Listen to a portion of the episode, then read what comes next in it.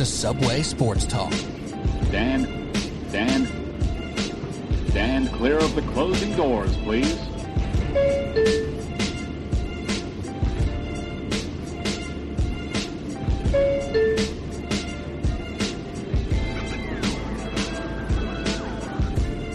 All right, here we go. Subway Sports Talk. My name is Peter Kennedy, and I am your host.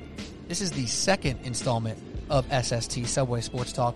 This time around, we're not talking baseball. We have the NBA outsiders in the building. First and foremost, my guy, since day one of the podcast, me and you, John Lucas Duffy. What's up, brother? Petey, what up, what up? How we doing today? Dude, wonderful. Basketball. So close. Tasting it. I could literally smell it, I think, or something like that. Uh, couldn't be more excited. We're talking about real NBA basketball that's going to count in like a few days, Duff. It's crazy. Two, uh, th- yeah, when this podcast comes out, it's gonna be two more days. That's what I'm talking about. And uh, two is not a number for more guests on the podcast, which is a weird way to say that. We're minus Frank Villani. He's under the weather.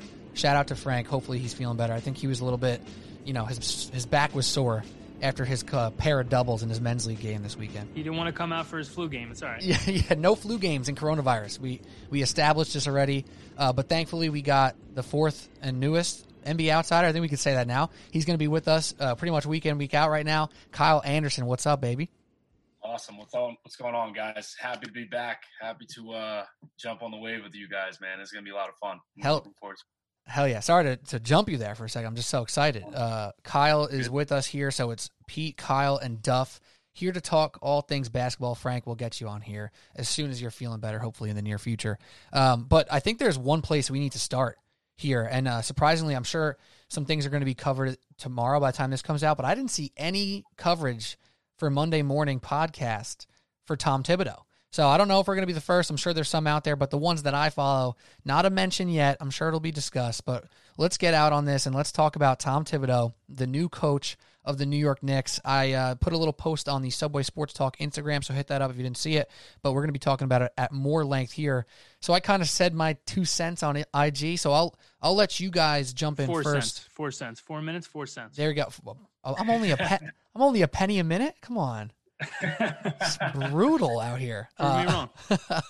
but Duff, since you're You said two cents. I doubled it. well, that's a good point. I appreciate that. You're always looking out for me sometimes, and I always do appreciate you as kind of like my leveler because you're like this dude who's from the New York area, but you're not a New York sports fan in pretty much any sport. I don't think. I guess you were a Nets fan back in the New Jersey days, but now you've uh, New Jersey sports. you've taken your talent to uh to the Philly, the greater PA, uh, greater Philly region. So City of brotherly love. You're like my New York leveler, Duff. So just give me give me some Tibbs thoughts uh, with the Knicks and maybe even what I said on the IG. But I, I would love to hear what you're thinking over here.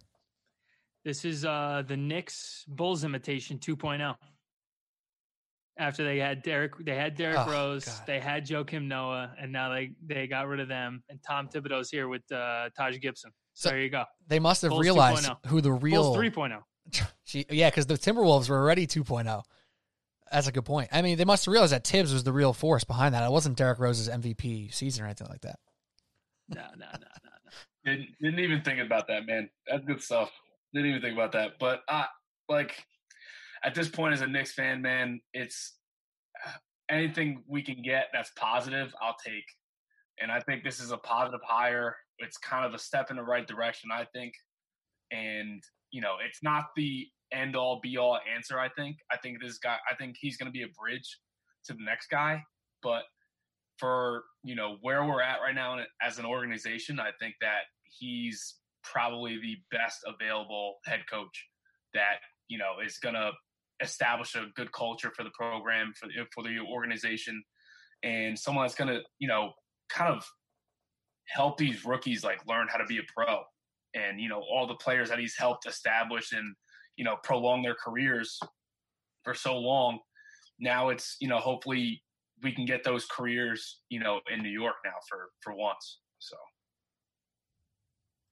Uh, I don't know if he's the best available coach. I would say uh, for the Knicks specifically, like Mark Jackson. Honestly, like Pete and I were talking last week. I, we were just chopping it up and on a FaceTime and just talking about actually the the Warriors for a minute and how Mark Jackson was kind of set the foundation for what became the championship Warriors, the way he stressed defense to those young players who were kind of up and coming Steph Curry, Klay Thompson, Draymond Green, all those guys. So I, I personally, I would have liked to see Mark Jackson. I don't like this hire. I'm not a Tibbs guy. I'm a well documented non Tibbs believer. Can confirm. Um, especially with a younger team. Like I, I don't. He, he has no positive rapport with young players aside from I guess Jimmy Butler when he was with the Bulls, but uh, Jimmy Butler's a psycho. So, well, wait. Let me let me just say this, and these are some of the points I made on the Instagram. Well, all the players who he took on, or not, or that I guess they were there actually in Chicago when he arrived after he took over for Vinny Del Negro. Luol Deng was there. He was only 24 years old. Derrick Rose was only in his third year when Tibbs took over. Uh, Jimmy wasn't even there yet. Joakim was pretty young. Taj was pretty young. These guys all happened to be like legitimate, just tough guys who are going to grind. Uh, and and that probably worked out in the Bulls' favor, like the perfect storm.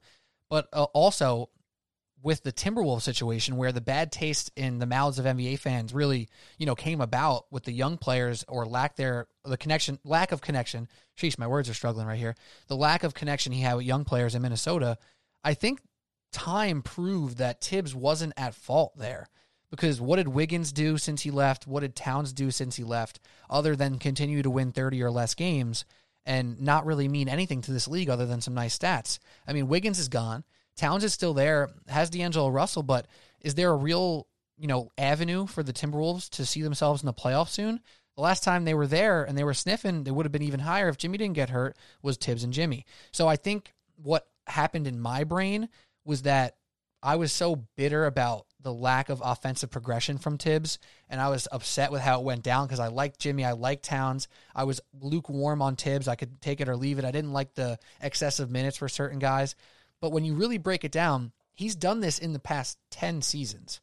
He, he seems like this guy who coached in like 2002 for some reason. But he's done this in the past 10 seasons, multiple playoff appearances with MVP Derrick Rose, without MVP Derrick Rose, with Jimmy Butler in multiple occasions now. I don't think it's perfect. To say that I'm happy about the hire is probably slightly aggressive, but I am definitely erring on the positive side. And in my many mistakes of this Instagram video that I tried to record before posting, I, I used the term literally that even if Tibbs ends up getting Mark Jackson out of there before the Knicks become the contender we hope they can, that's okay because if he can show us who the players are to be trusted on both ends of the floor, to be trusted to play defense and compete at the highest level in the NBA, if he can show us if it's RJ or not, or Knox or not, Ntilikina or not, Mitch or not, even Julius Randle, that's a win in and of itself. And I mean, if there's betting odds on if he's going to last his full five years of the contract, just like hammer the no, even if the, it's minus a thousand, like whatever, he's not going to make it five. Like, it's almost unimaginable for him to make it five years. But if he could make a positive impact in three and then we move on to something better, that could be a nice step and a direction they haven't chose in the past couple years with the Hornaceks, Fizdales, Fishers of the world who are unproven or did something uniquely special in a uniquely situated team already, right? Like the Suns with their crazy point guard lineups and the Grizzlies with Conley and Gasol. So hopefully Tibbs can raise the floor and that's really all we can ask for. And I think that's why I think that it's not a terrible hire, is just because he is he's going to be the bridge guy, and hopefully, you know, you know, we're going to get to a certain point where you know it's going to be, oh, you know, the guys need to say need a different voice, or we think we can take the next step, and hopefully that's when we get the Mark Jackson hire. That's that's really I'm trying to see like best case scenario where this is going to be a like you said a three year contract. Probably fire him or he you know resigns whatever the case is and hopefully we can get mark jackson. I what i see it as is that we're going to avoid giving mark jackson this team with no one to coach. Mm. and he's going to you know he's going to get bounced and he's going to be blamed for it after three years as opposed to now thibodeau can almost take the fall and it'll be like you know what Mark Jackson, it's your turn now. And now we have you to coach the team. And we have guys that, you know, now you have an RJ Barrett that's a guy in his fifth year as opposed to his second year.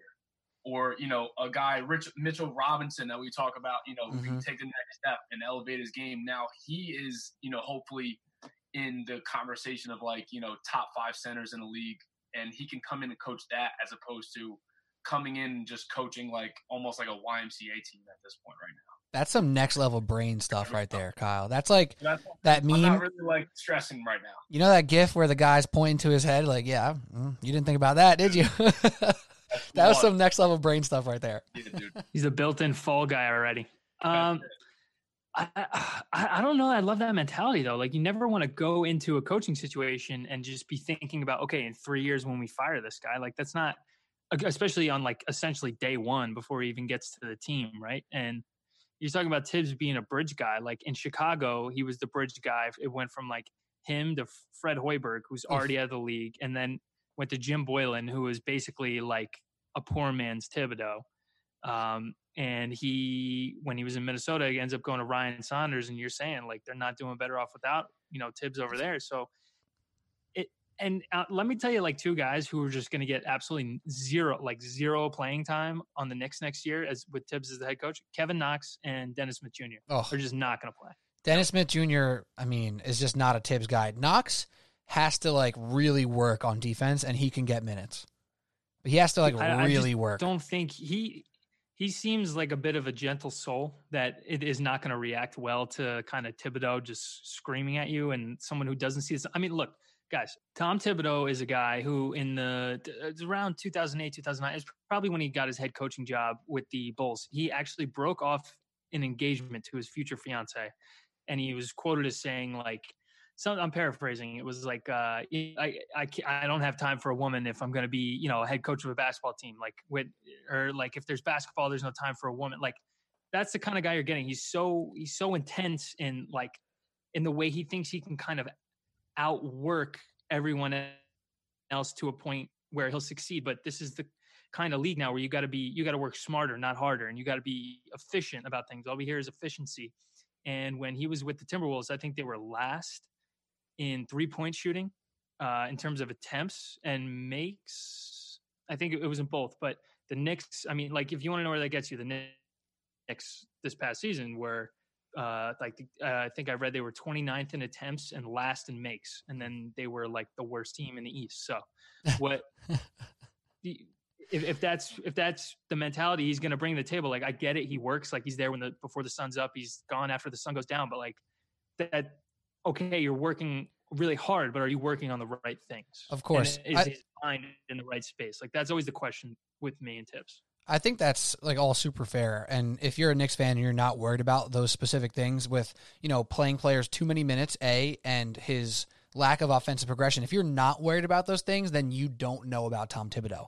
I was saying before on the little IG poll, which obviously is an incredibly small sample size and mostly people from the area, um, you know, they all voted yes that they're happy with the Thibodeau hire.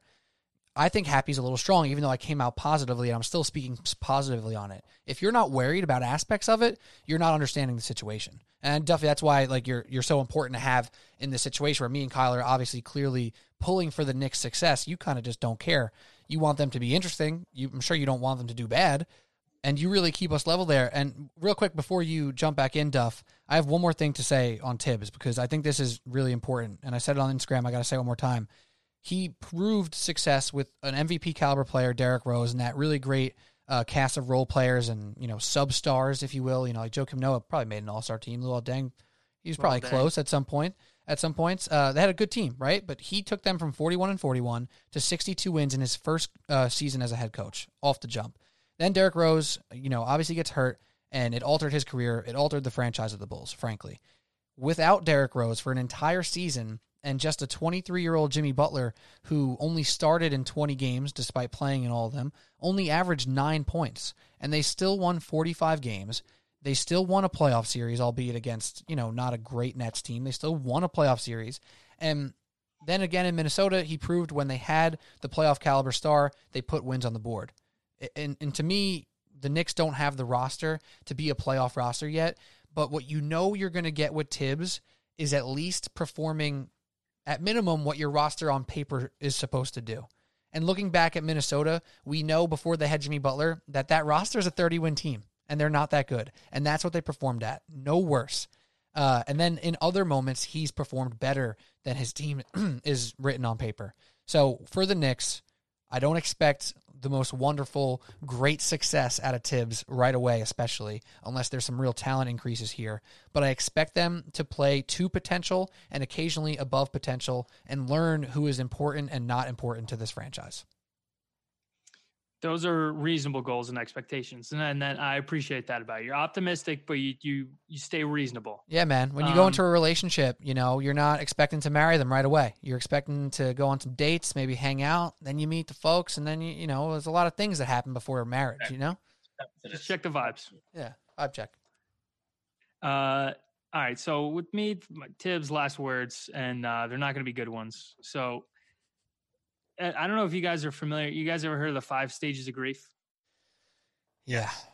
So for the, for anyone who doesn't know, five stages of grief, and the, they are uh, this is usually reserved for people who have, you know, just really bad things happen in their life. Uh, five stages of grief: denial, anger, bargaining, depression, acceptance. Okay, so that's usually what people go through when they have something bad happen in their life. And someone wrote an article. This Haley O'Shaughnessy from The Ringer. This was back in May when when the Knicks were first eyeballing Tibbs, and she was put an article together. said the five stages of Tibbs, and the first one is toasting the hire. Everyone's excited about it. You know, the auspicious beginnings. You know, he starts off the season really well. You, you talked about it, like first bowl season, he wins 62 games. Like they come out of the gate hot. They win 25 of their first 35. He goes to uh, to Minnesota. They make their first playoffs in like almost 15 years. Uh, and then, you know, things start to change. You know, people start complaining. This is stage three. People complain about playing time and the practices and the long hours and and the, the players start to get disgruntled. So what do they do? They move on to step four. They have the meeting, team meeting, players only meeting, the dreaded players only meeting. Uh, and then that usually is is the, the sign of bad things to come, and that's when it leads to step five, the end and things were so bad in Minnesota that he ended up leaving after a, like a 22 point blowout win against the Lakers. Off back to back wins, he gets kicked out the door, which is just insane. Like you never see that happen. Like even if you the writing is clearly on the wall, people will go after a loss. Like everyone, I can't think of another coach who got who went off like after such a huge win, but that's just kind of Tibbs. I feel like he wears people down. He's, he wears people down. It kind of reminded, like, as I'm reading all this stuff about him and thinking about what he's going to be like when he comes to the Knicks and kind of like his stages of how things went in the other places, it kind of reminded me of uh, Jim Har- Harbaugh when he was with okay. the when he was with the Niners. Like, obviously, he had great success and almost made like almost won the Super Bowl. Like, was was insanely close to winning the Super Bowl. But like, players just kind of got sick of him they got sick of his attitude, his intensity. Like he was always yelling at him and this, that, and the third. So he ends up going to college. And like Tibbs is kind of the same type of dude to me. He wears out his welcome wherever he goes. Um, so that's kind of what I'm weary of, and I hope he doesn't, you know, run these young players into the ground, and especially if the yeah. Knicks are going to hit on this next draft pick. Yeah, and if you have sick hecks like Jimmy Butler, maybe it works. But uh, some some of these regular folk who are like 22 nowadays, they ain't they, they ain't hardened up like that. Yeah, and, and like Tibbs is not the type of guy who's like analytically going to figure out how to win you games and really finesse people. Like he's really just tries to beat you down with blunt force. And I feel like Jimmy Butler is kind of the same way, where you can't you like I look at Jimmy Butler and I don't see like super elite scoring ability like Kevin Durant or like crazy defense like Kawhi Leonard or amazing like playmaking like uh like LeBron James. He's just a guy who just wins games. Like like you can't really like point to it. Like at the end of the night, he, he's not super efficient. He doesn't dominate the backboard. He's not playmaking, but like, but he's he still on the court at the Y. Up, he just makes winning plays. Yeah. Exactly. He just stays yeah. on the court, winning yeah. plays. Like, and that like kind of is what Tibbs is. Like he's a floor raiser. He'll he'll like just by sheer work ethic win you games, but I don't think it's enough to get you totally over the hump. Yeah, I I this is why I think he's going to be the bridge. I hope he is. I hope this is the answer. I hope he's the bridge for Mark Jackson. But um, you know that a lot of people were saying that over these past couple of off seasons, like he's actually been like going around and you know what what all coaches do if they're out of a job, either they're an analyst or they go and watch practices and you know kind of like be a fly on the wall and watch all these teams you know orchestrate pretty much and one of the teams that I heard that he went to was to the Clippers, and he went and saw Doc Rivers practice like you know for a while. I think probably helped with their defense. I'm sure at some point. You know, there are articles that him and Tyronn Lue were like helping out with their with uh, their defense assignments, and he said that one of the biggest things that he took away from it was watching Doc Rivers rest his guys in practice. And he's saying like, you know, these guys are, you know, especially the vets, obviously, are you know taking days off in practice and obviously letting the young guys run. And you know hopefully i'm not i'm not to say like oh he's he's a new he's a new coach now and he's to you know take the world by storm with his new approach.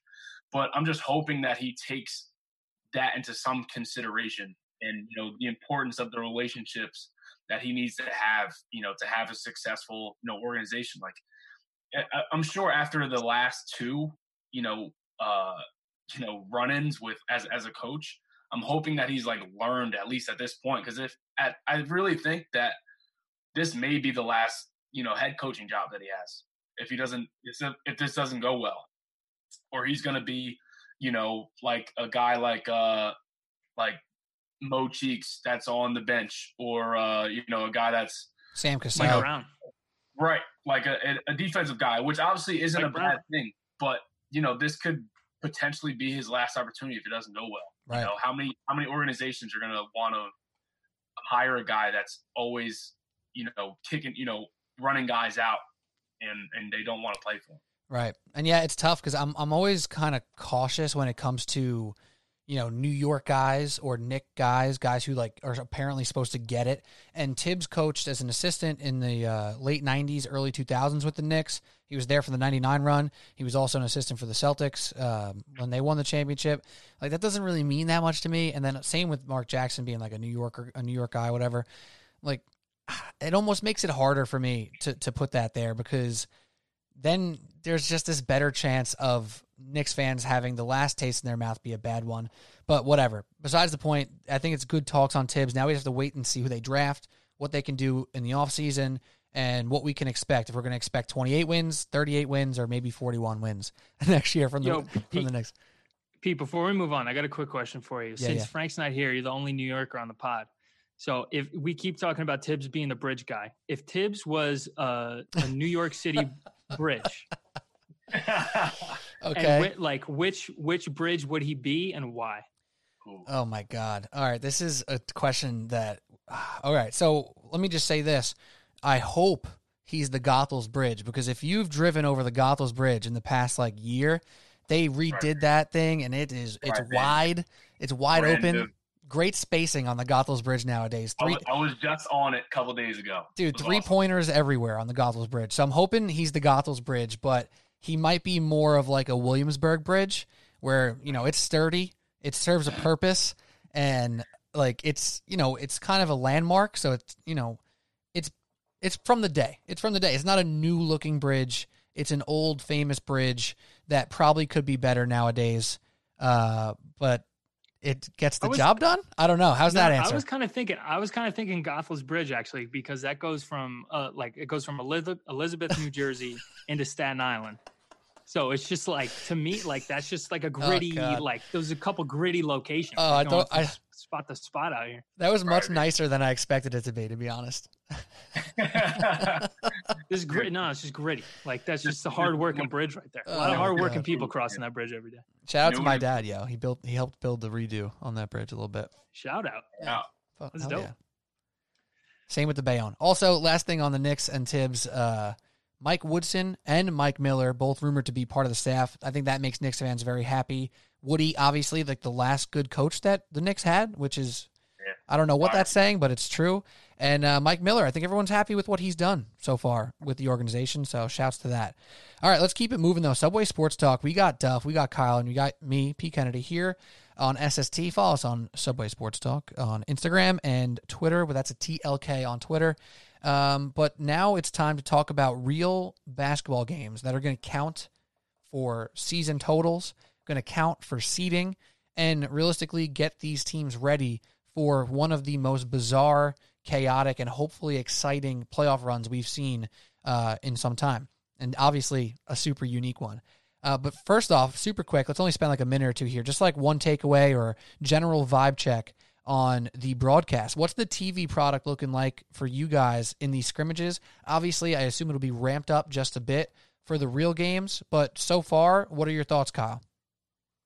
I think it's you know it's pretty chill. Like it's it's like a weird. It's like I don't know. It's like a weird vibe just because the broadcasters, you know, they they feed off the the crowd, and you know, like a big you know a big shot. You're like, oh, you know, like Mike Breen, like bang, like big big three at the end of the game, and you know, it's just kind of it's a scrimmage, and you know, we're I think we've been so you know so much anticipating sports just in general live sports and just to know that at least you know we have to wait a couple days but just to know that some of these games don't matter and you know the real players aren't in the game right now uh, at the end of the game you know in crunch time it's kind of like i'm kind of like indifferent about it because i'm happy that we have sports but also i'm just like like uh, like i feel like you know the broadcasters are, are reaching for something to, to get excited about but it's just like you know almost giving us updates you're still waiting for the real thing a little bit.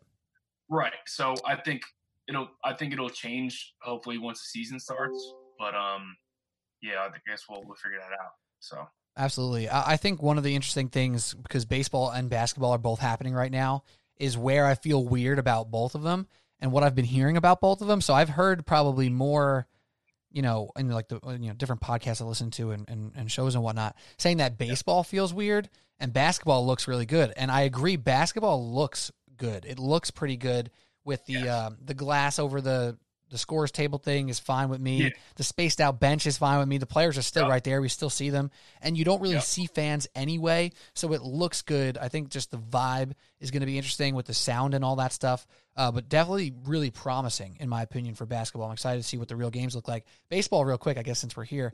Um, I got used to no fans, I feel like, by like the second inning of the first game I watched, to be honest. Like, I, I didn't yeah, I didn't feel weird that when they hit a foul ball that no one was there. It, you know what I mean? Like it was yeah. weird when someone hits a, a fly ball that could be a home run that it wasn't like like you know what I mean? Right. But that was something easier to get over for me because baseball is like a quiet game. I enjoy yeah. listening to baseball on the radio.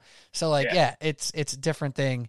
Um, but yeah, man, I think uh, I think I think it looks good, and I think some people no, are just I, so I excited. It, you know? Yeah, I'm just like I think I'm really just like looking forward to just the season starting, and I and I I'm like happy that like that the games are live and everything. Yeah, I think it when I guess like it's the analysts. I think that's like the one thing where I'm like, damn, like I, I almost like feel bad because they're you can tell they're just like reaching for anything to right like get hype about or you know talk about you know, like, oh, hey, they this guy averaged, you know, ten in the scrimmage yesterday. Yeah, right. oh, yeah. Shit. Well, I mean, when it, when it really matters, I hope they have more, and then I also hope they uh, kind of let it breathe a little more. I hope they don't try too hard to yeah. fill all the space.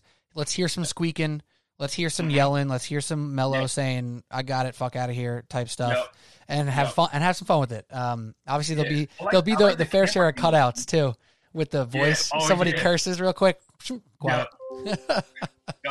dude, I, I, like how they're they're putting that side that sideline camera angle. Yeah, I think that's really really cool. Dude, one, like, one of those videos legit looked like 2K. Like it was crazy. Looked like a dude, 2K commercial. One with uh, is that the one with like Chris Paul? Yep, slinging the pass. I'm like, dude, like that was that was so cool. Like you know, like courtside, you know, courtside seats or something. Craziness. You know? Yeah, well, um, I guess now it's time to talk about what's going to be happening in these games that we're so excited to see how they look, how they feel, how they sound.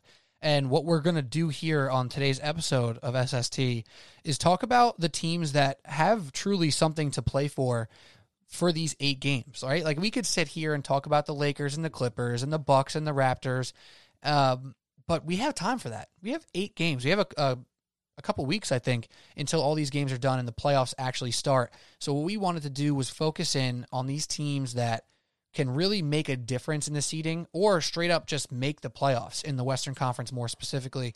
So the three sections we're going to be talking about here are the West bubble teams, which include the Grizzlies, Blazers, and Pelicans. We uh, excluded the Suns, Spurs, uh, and Kings for now, even though they have a puncher's chance. Obviously, or else they wouldn't be here.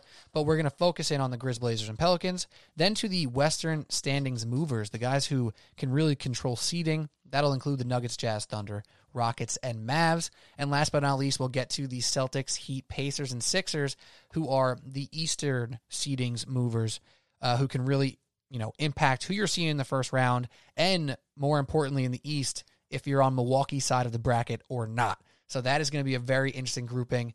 Uh, but without further ado, let's get to this first group, the West Bubble teams. Perhaps the most uh, the most interesting group because there's teams that can make the playoffs that are not currently there.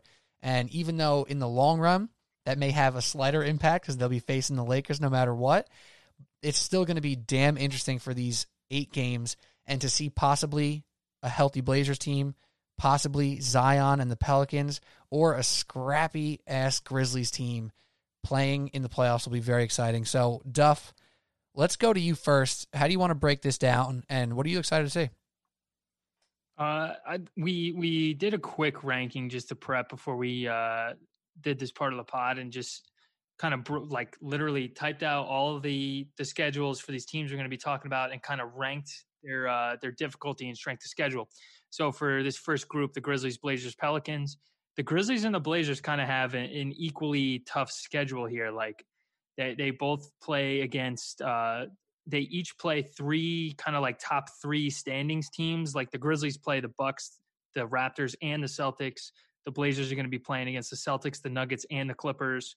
Um, those are those are going to be really really tough. But the the most important game on this schedule, uh, even though, like Grizzlies are three and a half games up on the Blazers, right? So the the most important game on both their schedules is the first game, which is head to head. They they play against each other that's really going to kind of be the tone setter because because if they if the um, Blazers lose that game, they slide to four and a half back. Then they don't even get the option like that that play in option where if you're only you know four games back uh, at most, you get to have that kind of that play in tournament kind of vibe where they I think they would have to beat the Grizzlies back to back, and the Grizzlies would only have to win one game. Um, to get into the playoffs as the eight seed. So that first game is really going to kind of tell us a lot because uh, right after that, both their schedules get increasingly difficult. Um, but I, I, think I'm shading towards the Blazers here, like in, in this particular matchup. And then uh, just just because they have playoff experience. I mean, this is a team that went to the Western Conference Finals last year, and they're getting Jusuf Nurkic back. Like, who knows how good or in a great a shape he's going to be in, but like he effectively got an off season to kind of get himself back in back in the groove here. So this could be uh, like really great timing for the Blazers, and then the Pelicans, who are also three and a half games back, the Grizzlies. They have the easiest schedule by far of all the teams we're going to be talking about today. They are going to be playing. Uh, they only have one game against like a top three team in either conference, which is against the uh, the Clippers. Other than that, they play the Jazz, the Grizzlies, which is going to be a hugely important game. Then they the last five games they play Kings, Wizards, Spurs, Kings, Magic, which is just a joke. Like the Adam Silver is really just trying to like part the Red Sea for the Pelicans yeah. so they can just walk into the playoffs or at least that playing game, which honestly I'm not mad at it as long as Zion's playing. Right. Exactly, man. I, I I'm I'm with you on the Blazers uh first game. Um, I just think, like you said, like playoff experience, and they're not they're not old, but they're not too young either. You know, like I think just being able to play, you know, at least obviously they have their first game, but playing eight games and literally being told like, yo, it's a win or go home essentially because you know they almost have to win out to get in, and you know going from a team that's led by Ja Morant compared to a team that's led by CJ McCollum, who's just older and not like more talented, but just older and more experienced and more experience at the big spot. It looks like they have more of a complete team. I don't know if they'll sneak in, you know, and and overcome the three and a half at their back, but it would be nice to see. But also with the Pelicans, like they could get in also, you know, with the with their schedule. I feel like the Blazers can at least force a playoff. And I like I, am kind of downplaying the Grizzlies here a little bit, but because they're because they're just so young. But to be fair, like they've essentially had an off season too, and then th- this could be like a, another another point where they can make a big jump because they're so young. Where Ja Yeah. Morant could really like this is It's like not his second season, season. Ja Morant. Yeah, right. This is his second season now. Yeah. And same like Jaren Jackson. This isn't his uh this isn't his second season. It's now his third season. Like this could be a really really sweet setup for them. So I'm excited to see every team in this group. Um, th- these are probably the three teams I'm honestly most excited to see when the regular season bubble hits. for these eight games for sure. And real quick, the only thing that's you know inverse to what we just spoke about, some of those Grizzlies players and taking a leap. Same for the Pelicans a little bit too. But Ja Morant, Jaren Jackson Jr. And Brandon Clarke, even uh, Dillon Brooks, has he played any meaningful? I'm not sure, but he, like those are the four most important players, say right? Uh, they've never played What a about me- Kyle Anderson? Kyle Kyle Anderson Don't forget is about him. Don't forget about him. Don't forget about him. nice enough to join us on the podcast too, which is really guy, cool. Jersey guy. All right. Jersey guy, basketball player Kyle Anderson, who we talking about, you'll never know. Um, they've never played a meaningful game in their lives, though. Ja Morant, Jaren Jackson, Brandon Clarke, who has is Damian Lillard and Jusuf Nurkic and CJ McCollum and so on. Uh, the Pelicans obviously have the nice schedule. There's, listen to this little run for the Pelicans. They have games four through eight: Kings, Wizards, Spurs, Kings, Magic. Um, four games against teams, including the Kings twice, who basically have no chance to even make the playoffs. And then the Magic, who by the eighth game of this uh, system here, could know that they're locked into seven, could know that they're locked into eight, and maybe just won't care. And at that point, the Pelicans have a really crazy chance to win like six of these games. Uh, now, Portland and Memphis have harder competition, but you will be hard pressed to find a performer in those three teams who can outperform Damian Lillard more than once, let alone in general. Obviously, Ja can have a big game and outperform Lillard once. Maybe Zion can do it once. He could take over a game physically. But Damian Lillard does this year in, year out. Top, I think we had him, what, top eight guy, top nine guy in the league. He's an MVP candidate year in, year out. Dame Lillard's the truth. He's legit, and he's the best player in this group by far. And the Blazers have the best odds. So if we go to DraftKings Sportsbook, where I'm just happening to get these specific odds here, um, the the Blazers are plus 400, which is the best odds or best payout uh, to make the playoffs, with the Pelicans at plus 300 and the favorite Grizzlies at minus 140. So the Blazers, according to Vegas, have the toughest road to get there still. But according to intuition and who are the best players in these uh, in this team or in these three In the teams, Subway Sports Stock team. yeah, it's it's it's Dame Lillard and the Blazers. So it's hard to to count them out for sure. All right, let's uh let's move on. We got the, we got the bubble teams done. They're out of the way, but let's Wait, let's wait, wait, talk wait. about some We gotta- teams. What? We don't want to like make a pick, or we all is that our picks? Who's going to make oh, it it into seemed the? like we were all shading towards the Blazers. all right, so we're all picking the Blazers to be our eight seed. Is that what we're doing here? Yeah, I'll ride with the Blazers. I, I feel like I, I, I have confidence in them getting to that plan point, and if and if they get there, like I really think that's going to be like a really like like a weird mentality. official Dame time. Game time, yeah. Yeah, it'll be it'll be for the Dame time. Grizzlies, it'll be like weird for Yeah. them. I feel. Yeah, I'm I'm ready for the next celebration when he hits the game winner. Like, you know, he got the wave. He stared into the camera the one time. So now, you know, it's just we're just trying to find out. I just want to be entertained, man. That's it. It would be Yeah. hilarious if he was like, "I'm going to Disneyland." Yeah, Yeah, well, real quick though, before we move already to the next group though, uh, who do we want to see in that eight-one matchup with the Lakers? Like, who is a most exciting, or b going to give them the toughest time? Is that also the Blazers, or is it Zion's Pelicans? And I hate to even say I- it because there's think- other good players there, but you know, let's be honest. I think there's those are two different questions, like most exciting versus who's going to be the toughest matchup. I think the Pelicans would be the most exciting to see, like just young team in the playoffs. Like that's always exciting to me. But I think the Blazers are the toughest matchup.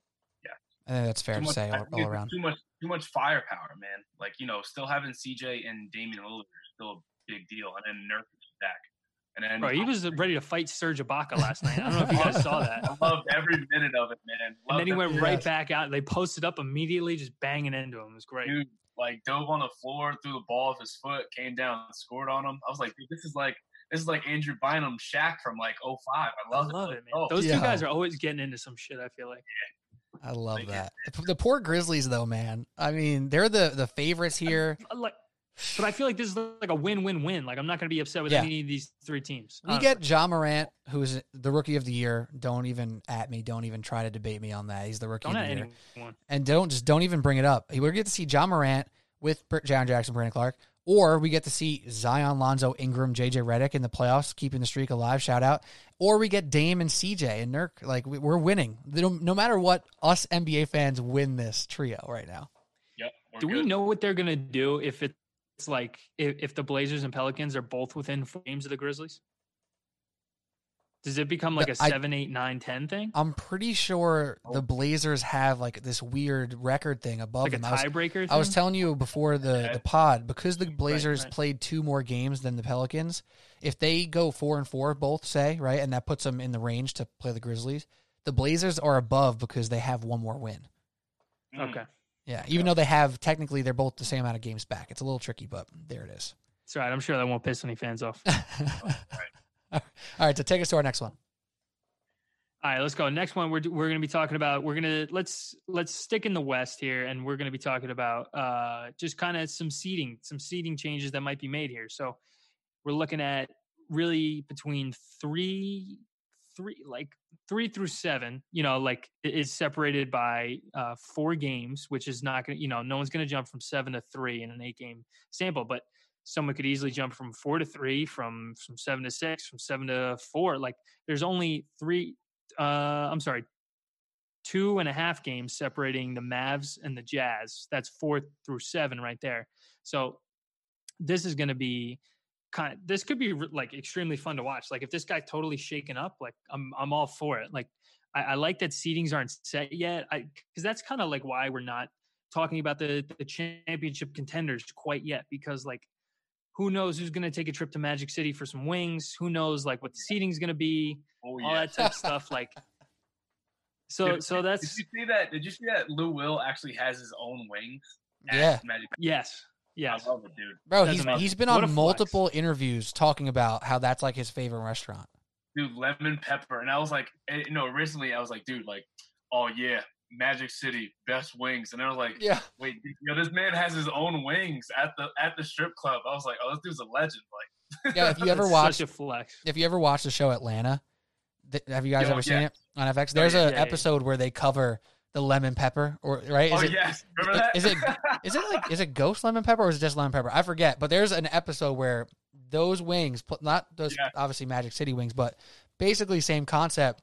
They have Yeah. a big role in an episode of Atlanta, and it's a fantastic episode. I just, I just need to say Is it for the anybody who gets is it. that the episode you where they go to the strip club? I think so. yes. Wow. and- Was that I'm Magic City? sure- It might be Yeah, based off of it because it's so. like all bizarro world type stuff in that show sometimes. I'm But pretty sure he like didn't have like any money to like Right, to right. club. Yeah.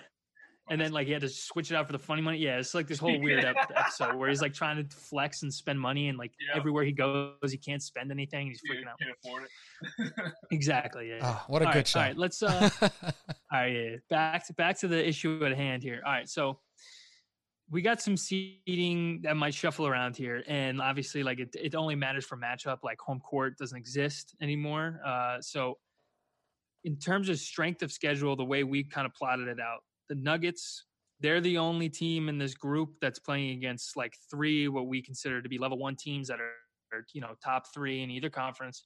They got the they're finishing off games six, seven, and eight against the Lakers, Clippers, and Raptors. Which could be good Um, if they're locked they in. only- if those teams are locked in, it could be better for them than worse. Just remember that.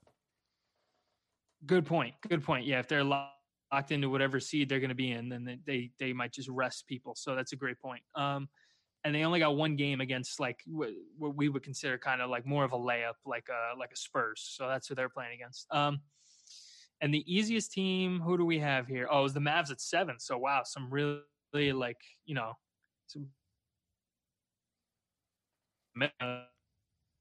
three games against we would consider bottom team bottom teams in the Suns, the Kings, and then the Suns again, and only two games against uh, the Clippers and the Bucks, who would be like level one difficulty. Every other team in this grouping is playing at least two games against those level one teams. Uh, so I, I got a couple quick questions for you. Like one, who do you think has is most likely to kind of make some noise and really like take a run at moving up or down the seeding in this kind of weird AAU tournament style basketball?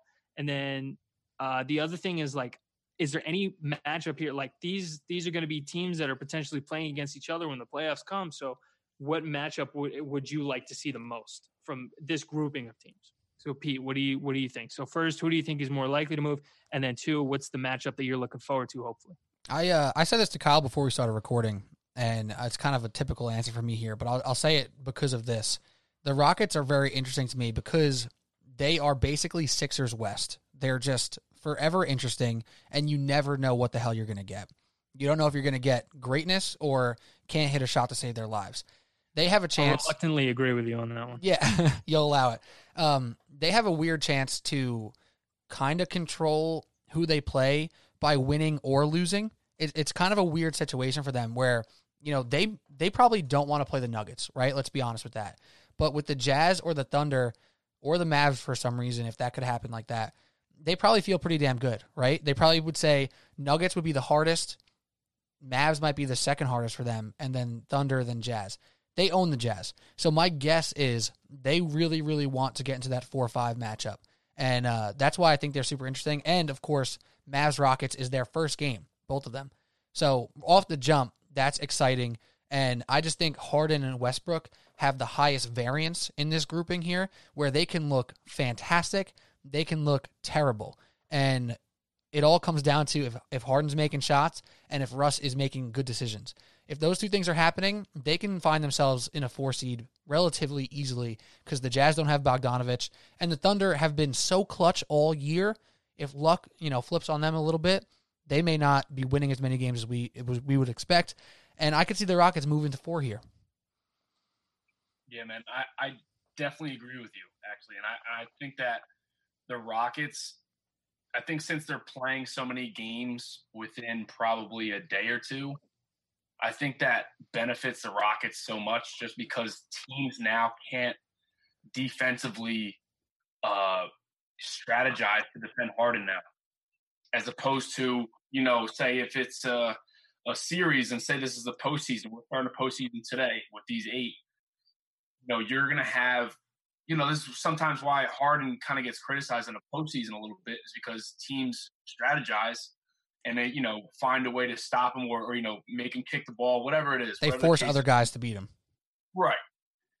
Now they have to I mean, you you can't strategize, you know, for seven games now. It is almost like it is just win your eight, you know, or like we were talking about before, like some teams are not gonna want to be in certain positions because of matchups or who they have or haven't beaten in the in the regular season.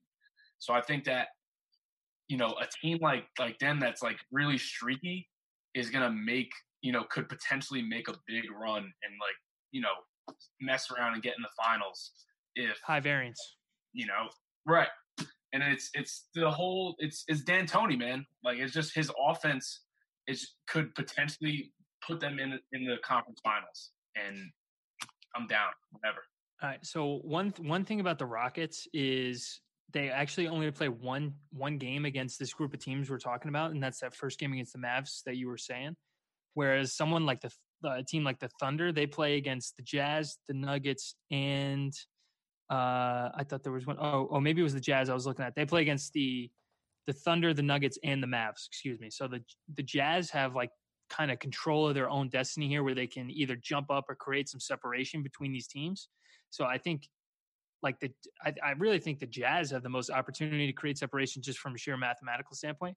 But who I'm kind of hoping moves up is the Mavericks because I don't give them much of a chance against the Clippers, and I wouldn't give them. You know, they're, very unlikely to move down, but I, I don't give them much chance against the Clippers, and I like their their odds a lot better against any other team in the middle of this pack here. And the so the matchup I'm kind of hoping uh, hoping happens here is that we'll get the Mavs Nuggets in the first round. I hope they can move up one spot above the Rockets or or the Thunder, whatever the case may be. Uh, because I think that'd just be a sick first round matchup, honestly. Yeah. Like I, I I would rather see the Mavericks personally against a a team that they have like A real chance, yeah. have a legitimate shot against. Yeah, rather than like, no, I think Rockets Clippers like. I would say the Rockets actually have a decent shot there. I think they would actually have a better shot than the Mavs, um, even though I feel like the Mavs have a decent chance of moving up ahead of the Rockets. It's kind of like a weird, Well- weird matchup, like math game going on. Let me let me ask you guys this because all of these teams have pretty predominant stars, right? So the Nuggets have Jokic and Murray with some nice talent around them. The Jazz have Mitchell and Gobert with some nice talent around him. no Bogdanovich. minus Bogdanovich, of course. Thunder have the three headed monster, CP, Shai, and Dennis Schroeder with Steven Adams and some other guys. Um, Rockets obviously have Westbrook Harden, and the Mavs have Luka and Porzingis. So out of those groupings, is there one unit, and maybe leave Westbrook and Harden out just because we talk about them so much? Is there one grouping there, Kyle, that like really excites you and think that you could see them carrying a team to multiple wins in this eight or maybe a first round win?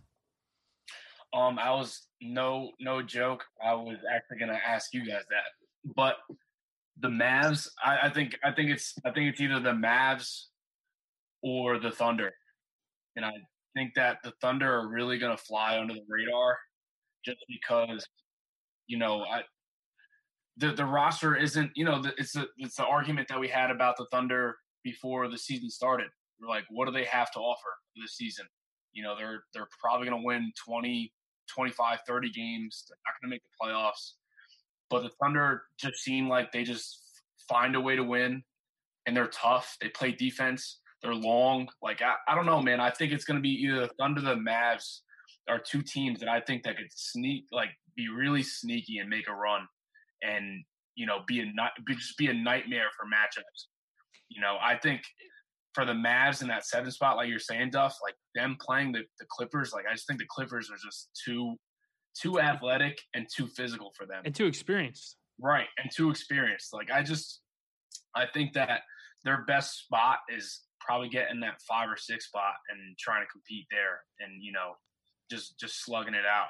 And yeah, everyone's praying for to be part of that four or five matchup. Yeah, I like what you said about the Thunder, where they they could kind of have like in this compressed schedule, they they might have a little bit of an advantage here, not having the total superstar like that really needs to carry the load. Like one game, it could be you know Chris Paul who goes off. Another game is Danilo Gallinari. Another game, Shai Gilgeous-Alexander has like a crazy triple double. Like, and they can kind of do it by committee. Yeah. And but but I like what you said about the Mavs, and for the same reason we were talking about the young players kind of making a leap with the Grizzlies and the Pelicans. Porzingis. Porzingis had four months here uh, of more rest, recovery, kind of getting his body right. Like he was, he was fairly consistent during the season. Like kind of had some high spots, low spots, in and out. Like now, now is his chance to really. I feel like he's a huge X factor in this group of teams here. Him and Doncic, I think, could be like crazy lethal pick and roll. And, yes what's so weird is like the Nuggets have the best chance to be the three seed, right? I think we could all accept that. Who do mm-hmm. you want to see at six if you're the Nuggets? Like you don't want the Rockets because it's not a good matchup for them. You probably don't want the Mavs because of their offensive upside. Like they can run and score with the Nuggets. But the Thunder are no joke. Like if you're the Nuggets, you might be looking at the Jazz as your favorite opponent right now. But it's such a hard thing to get to uh, in this scenario. The Nuggets really have to like nut up here because yeah. last year their performance performance against the Spurs in the playoffs was uninspiring despite winning. Their performance against the, against the Blazers was uninspiring despite Murray and Jokic having many moments where they looked really really good in the playoffs. They were kind of uninspiring in the playoffs. So it is really important for them to whoever they play. I think they're praying it's not the Rockets first and they'll take anyone else but they really need to show something here, or else they're going to be pigeonholed as that regular season only team, like the Raptors were for so many years. And until Jokic and Murray and you know whoever it is, Bol Bol, Porter Jr., uh, Jerami Grant, uh, Will Barton, whoever it is for them who needs to step up, needs to do it this year, or else you're pigeonholed as a loser or a choke artist, like Harden is. You know, like a, a bunch of teams have been over Can't the years. Over the and you don't want to be that. You don't want to be stuck in that cycle because then you know Jamal Murray gets upset, wants a trade. Jokic is like you know he doesn't see neither of them seem like that type of guy, but you never know, and you don't want to get to that point. So uh, the Nuggets eight games is probably less interesting than the rest of this group, but what they do after those eight games is incredibly important. And God forbid they have a first round exit. That's going to be a rough look for the boys. And uh, what, just one more thing about the Nuggets, quick before we move on uh, to a team that we're going to be talking about. A, a, comparison with the Sixers, I was just thinking about is like you know, everyone talks about the Sixers, such a home court dominant team. Well, you know, in this neutral floor, how they're going to perform. Like the other, like just geographically, the Nuggets kind of have a significant advantage at home because of the altitude they play at and how they're used to it. Like now, everyone is playing at at sea level. Like I, I know it sounds like weird, but it, like historically, the Nuggets, just as a franchise, have an insane home court advantage. Yes. And the same thing with the with the Jazz. Like I really, is going to sound stupid, but I really think that might play a factor. And I, I, uh, I'm curious to see how it plays out. They And- wear teams that I've seen it. I've seen it happen with the Sixers. I've seen it happen with a bunch of teams where I've seen it happen with the Lakers, where like in the fourth quarter they just Gas out. to have this extra gear that other teams they just kind of like will blow leads or won't be able to hang around the Nuggets extent. Like that stuff happens. If you watch them enough, you really will start to notice it. Yeah, and, and because it's a buzz topic, before we move to the next group, it's a buzz topic. I don't know exactly how much it's going to matter just yet, if at all. I could see it being that this guy doesn't even play for the Nuggets, but Bol Bol obviously been making waves in these exhibitions, right? Can we see him making an impact in these actually mattering games and then onto the playoffs?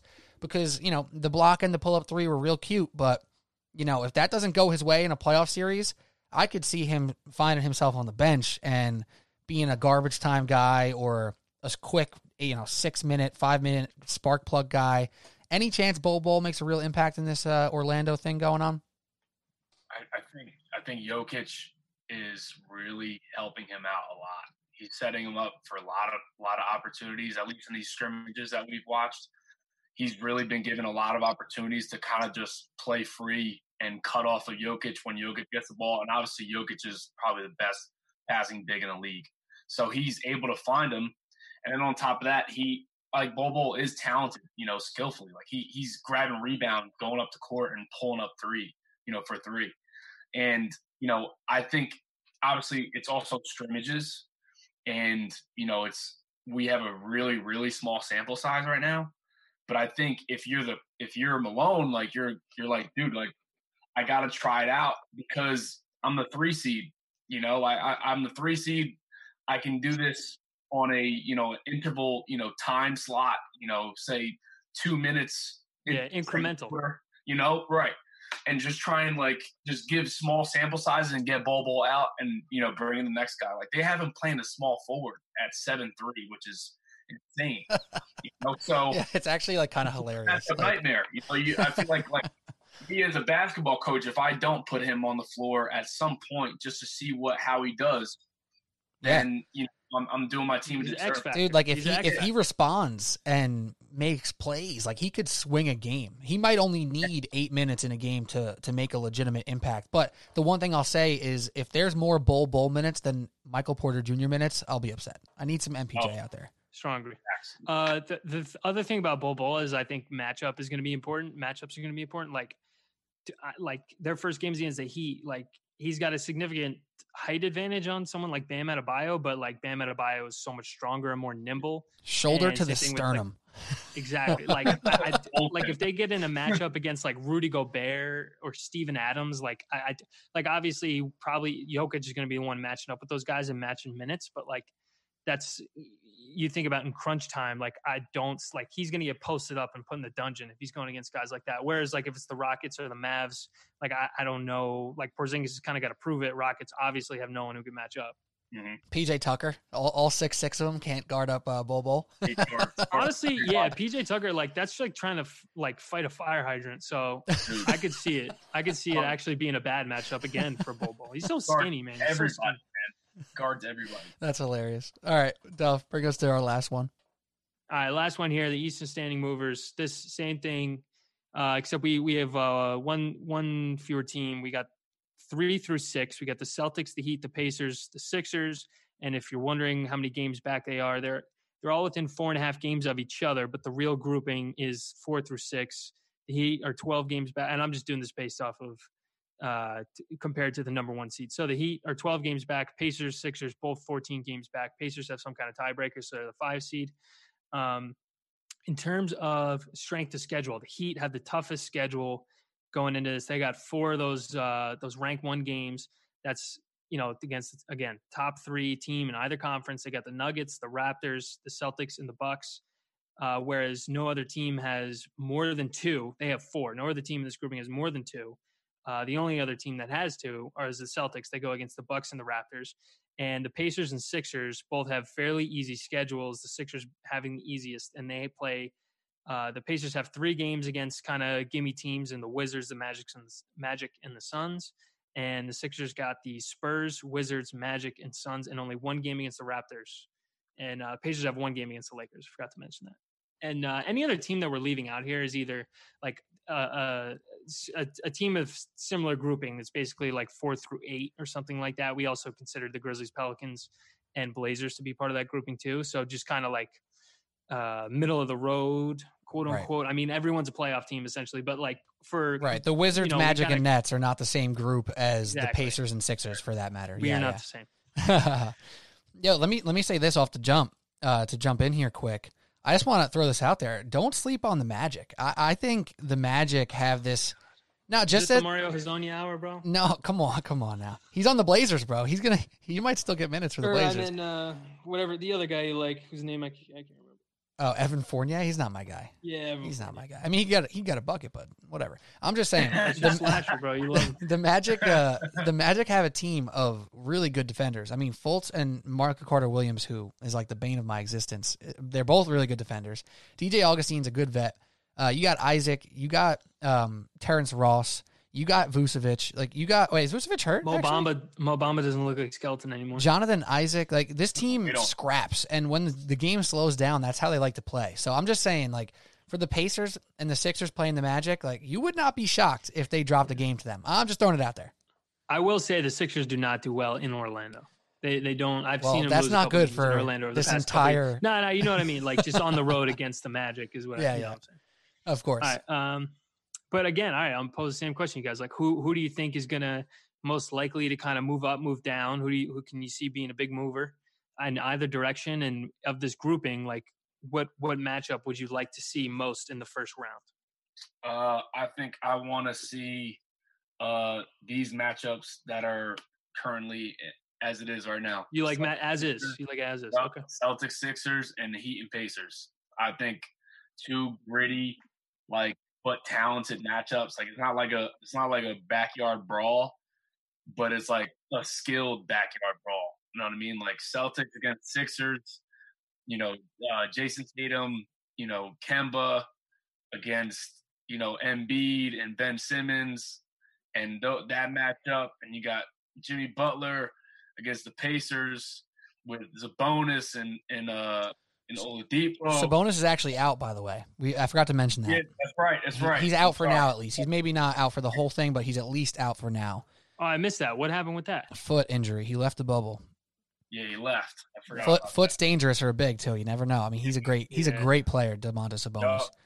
So, uh, dude, that's those are like just gritty, like tough, like first round. And it and it's a. T- I feel like you could flip a coin for some of those. You know what I mean? For both of those. Yeah, especially with no home court. And the fact Yeah, the fact that the right. Pacers are even here right now is, is pretty crazy because Oladipo wasn't playing the whole season, then wasn't himself when he was back. Now you got Brogdon, you got Sabonis and Turner, and you got some nice little players there. Um, but I mean, Oladipo's back, but now they lose Sabonis. It's tough for them. But the fact that they're here right now in this uh, spot in the standings is impressive nonetheless. Like they are proving time and again that they can deal with injuries, they can scrap, and they can play with just about anybody. Um, one thing, one question for both of you guys here, and Duff, I'll go to you first. Is the Sixers and the Celtics are obviously, if they're you know going to finish the way they're currently constituted, that would have them on the non-Buck side of the bracket, right? The three six. That's a huge win if you get through the first round.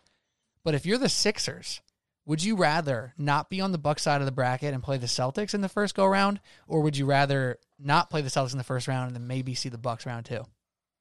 I would rather play against the Celtics in the first round. If, the alternative is likely to be like we move, we jump the Pacers, and then we end up being the five seed and we play the Heat in the first round.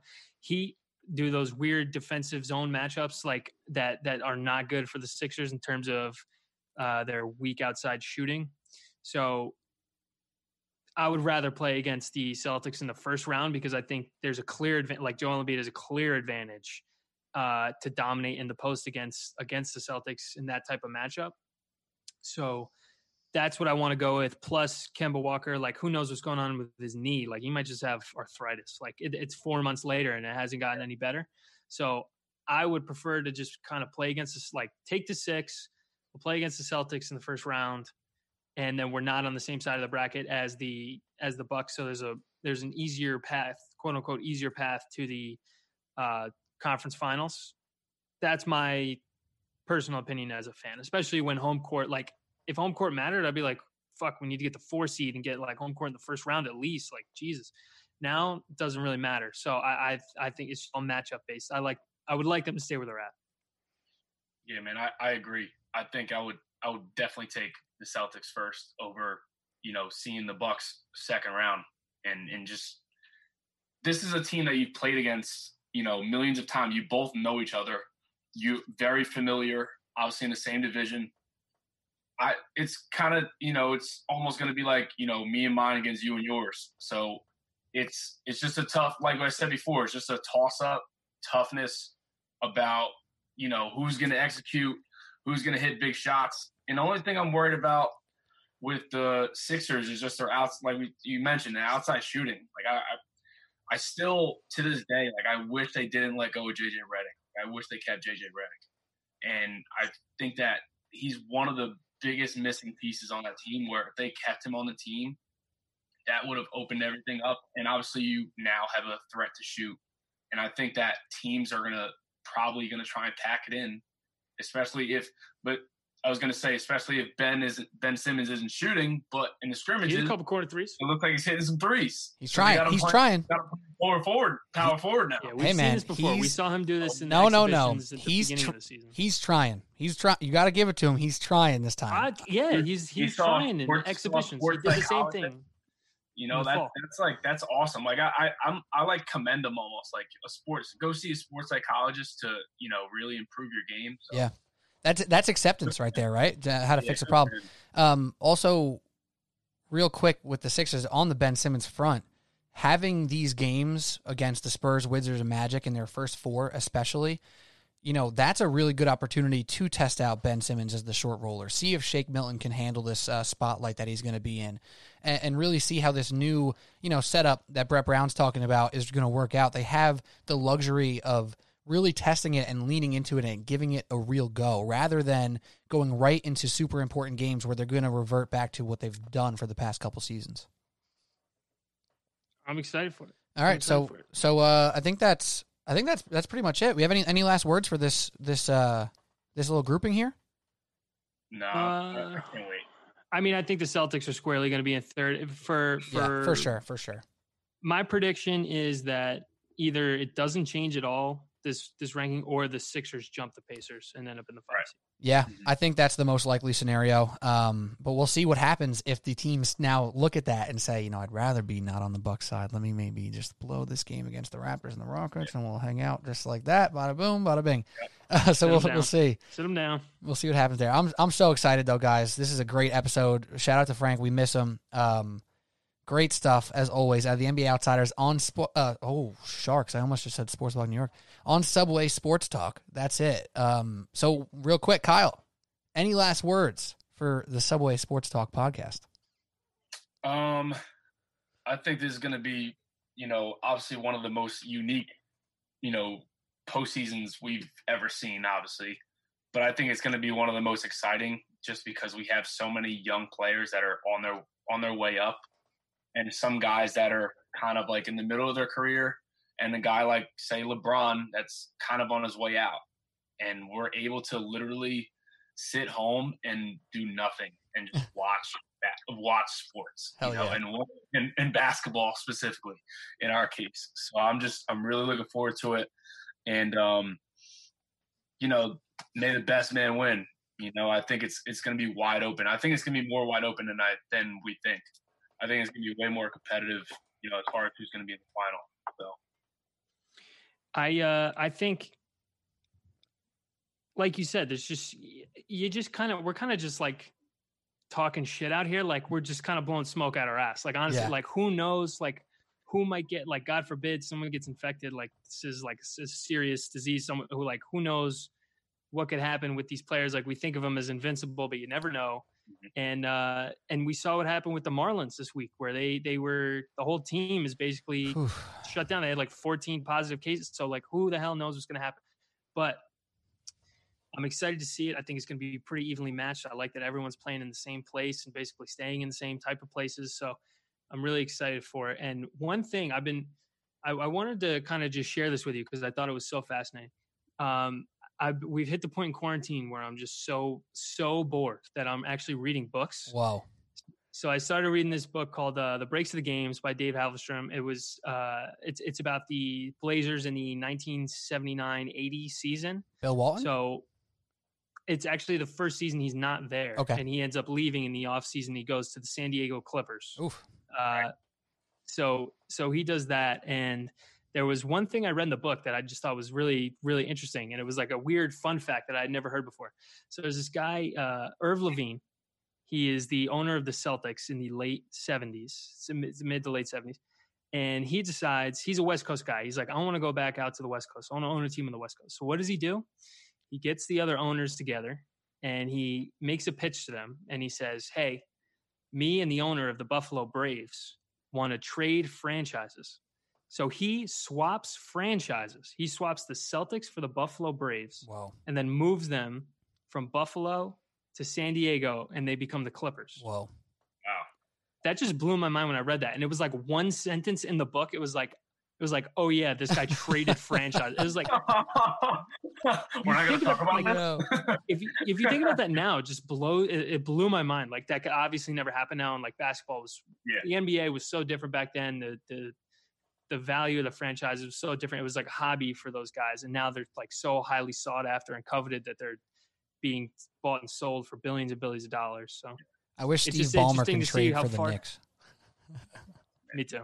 It'd be interesting. It's just interesting to see how like how far we've come in in uh, forty years. How, how different the league is. That's a great nugget right there, Duff. I appreciate that. And yeah, it's it's crazy, man. For real. I have I have a couple last words too. First and foremost, you mentioned the COVID stuff with the Marlins and baseball, obviously now a little on edge. But uh, sh- first, I just need to say, shout out to Adam Silver. I mean, a leader who is willing to speak out loud to multiple different people about issues, about plans, about hopes, about worries, and be a, a sole leader in a movement that obviously many people are working on, but for him to navigate this and put people at ease and make us feel pretty confident that the NBA is going to figure this thing out and do it right. Shout out to him. And then lastly, this is a call to action. I think the NBA should get some wings catered from Magic City for the people in the bubble. A r- real morale boost before the season starts. And I Right. can't can't imagine after Lou Will's hyping him up that anyone could be disappointed with that. Right. Why not? Why not? That's a real If you're the Lakers, you can't eat those wings. You just can't. No, You can't no, do yeah. it. Definitely throwing in throwing in some kind of poison laxative to mess them all up. Somebody somebody's getting sick from those wings. Uh, we don't know Bro, who it's going to hear- be. Yo, speaking of like laxative in the wings, I hope we get some like some cool like prank stories that the, these teams are staying in the same hotels with Oh, each other. yeah. Like that would be so fun. Like people throwing water balloons down into other rooms. Mm. Some some ding dong ditching people. putting before games and ominous, just putting ominous notes on people's doors and stuff like that. you just like you send the twelfth man. You send the twelfth man on your team. Like you know you're playing against the Lakers the next day. Just send him over to LeBron's room, room and start banging on the door like three o'clock in the morning. Just start screwing with people. Like Real that would be AAU so vibes fun out to here. start hearing. Yeah, I know that'd be so fun to start hearing stuff Yeah, like dude. that. That's Literally, dope. like we're like they're all they're living in an adult dorm right now. They're serious, going dude. You know, going nuts. The AAU and college vibes must be super real right now. It's going to be so exciting. Well, anyways, gentlemen, thank you as always for joining me here. Us three, the NBA Outsiders minus Frank Villani. But for Kyle Anderson, for John Lucas Duffy, my name is Peter Kennedy. Thank y'all for listening. As always, Subway Sports Talk. Follow on Twitter, TLK, and so- follow on Instagram at Subway Sports Talk. Much appreciated. The first week response on Instagram was spectacular. Just need to say thank you again for all the shares, all the likes, all the comments, DMs, all that stuff was just freaking amazing. And I'm I'm I'm humbled. I'm overwhelmed. Uh, and I know I'm speaking for all of us when I say that. So shouts to you. And uh, let us know what you like, what you want to hear more of. We're going to be back with some more stuff, obviously, all over this NBA situation. Back with baseball, football around the corner. Keep an eye out for some Jamal Adams takes on the Instagram. And we're here, baby. Subway Sports Talk. That's what it's all about. So signing out. Hopefully you enjoyed the episode. Have a great day and enjoy that bubble basketball, baby.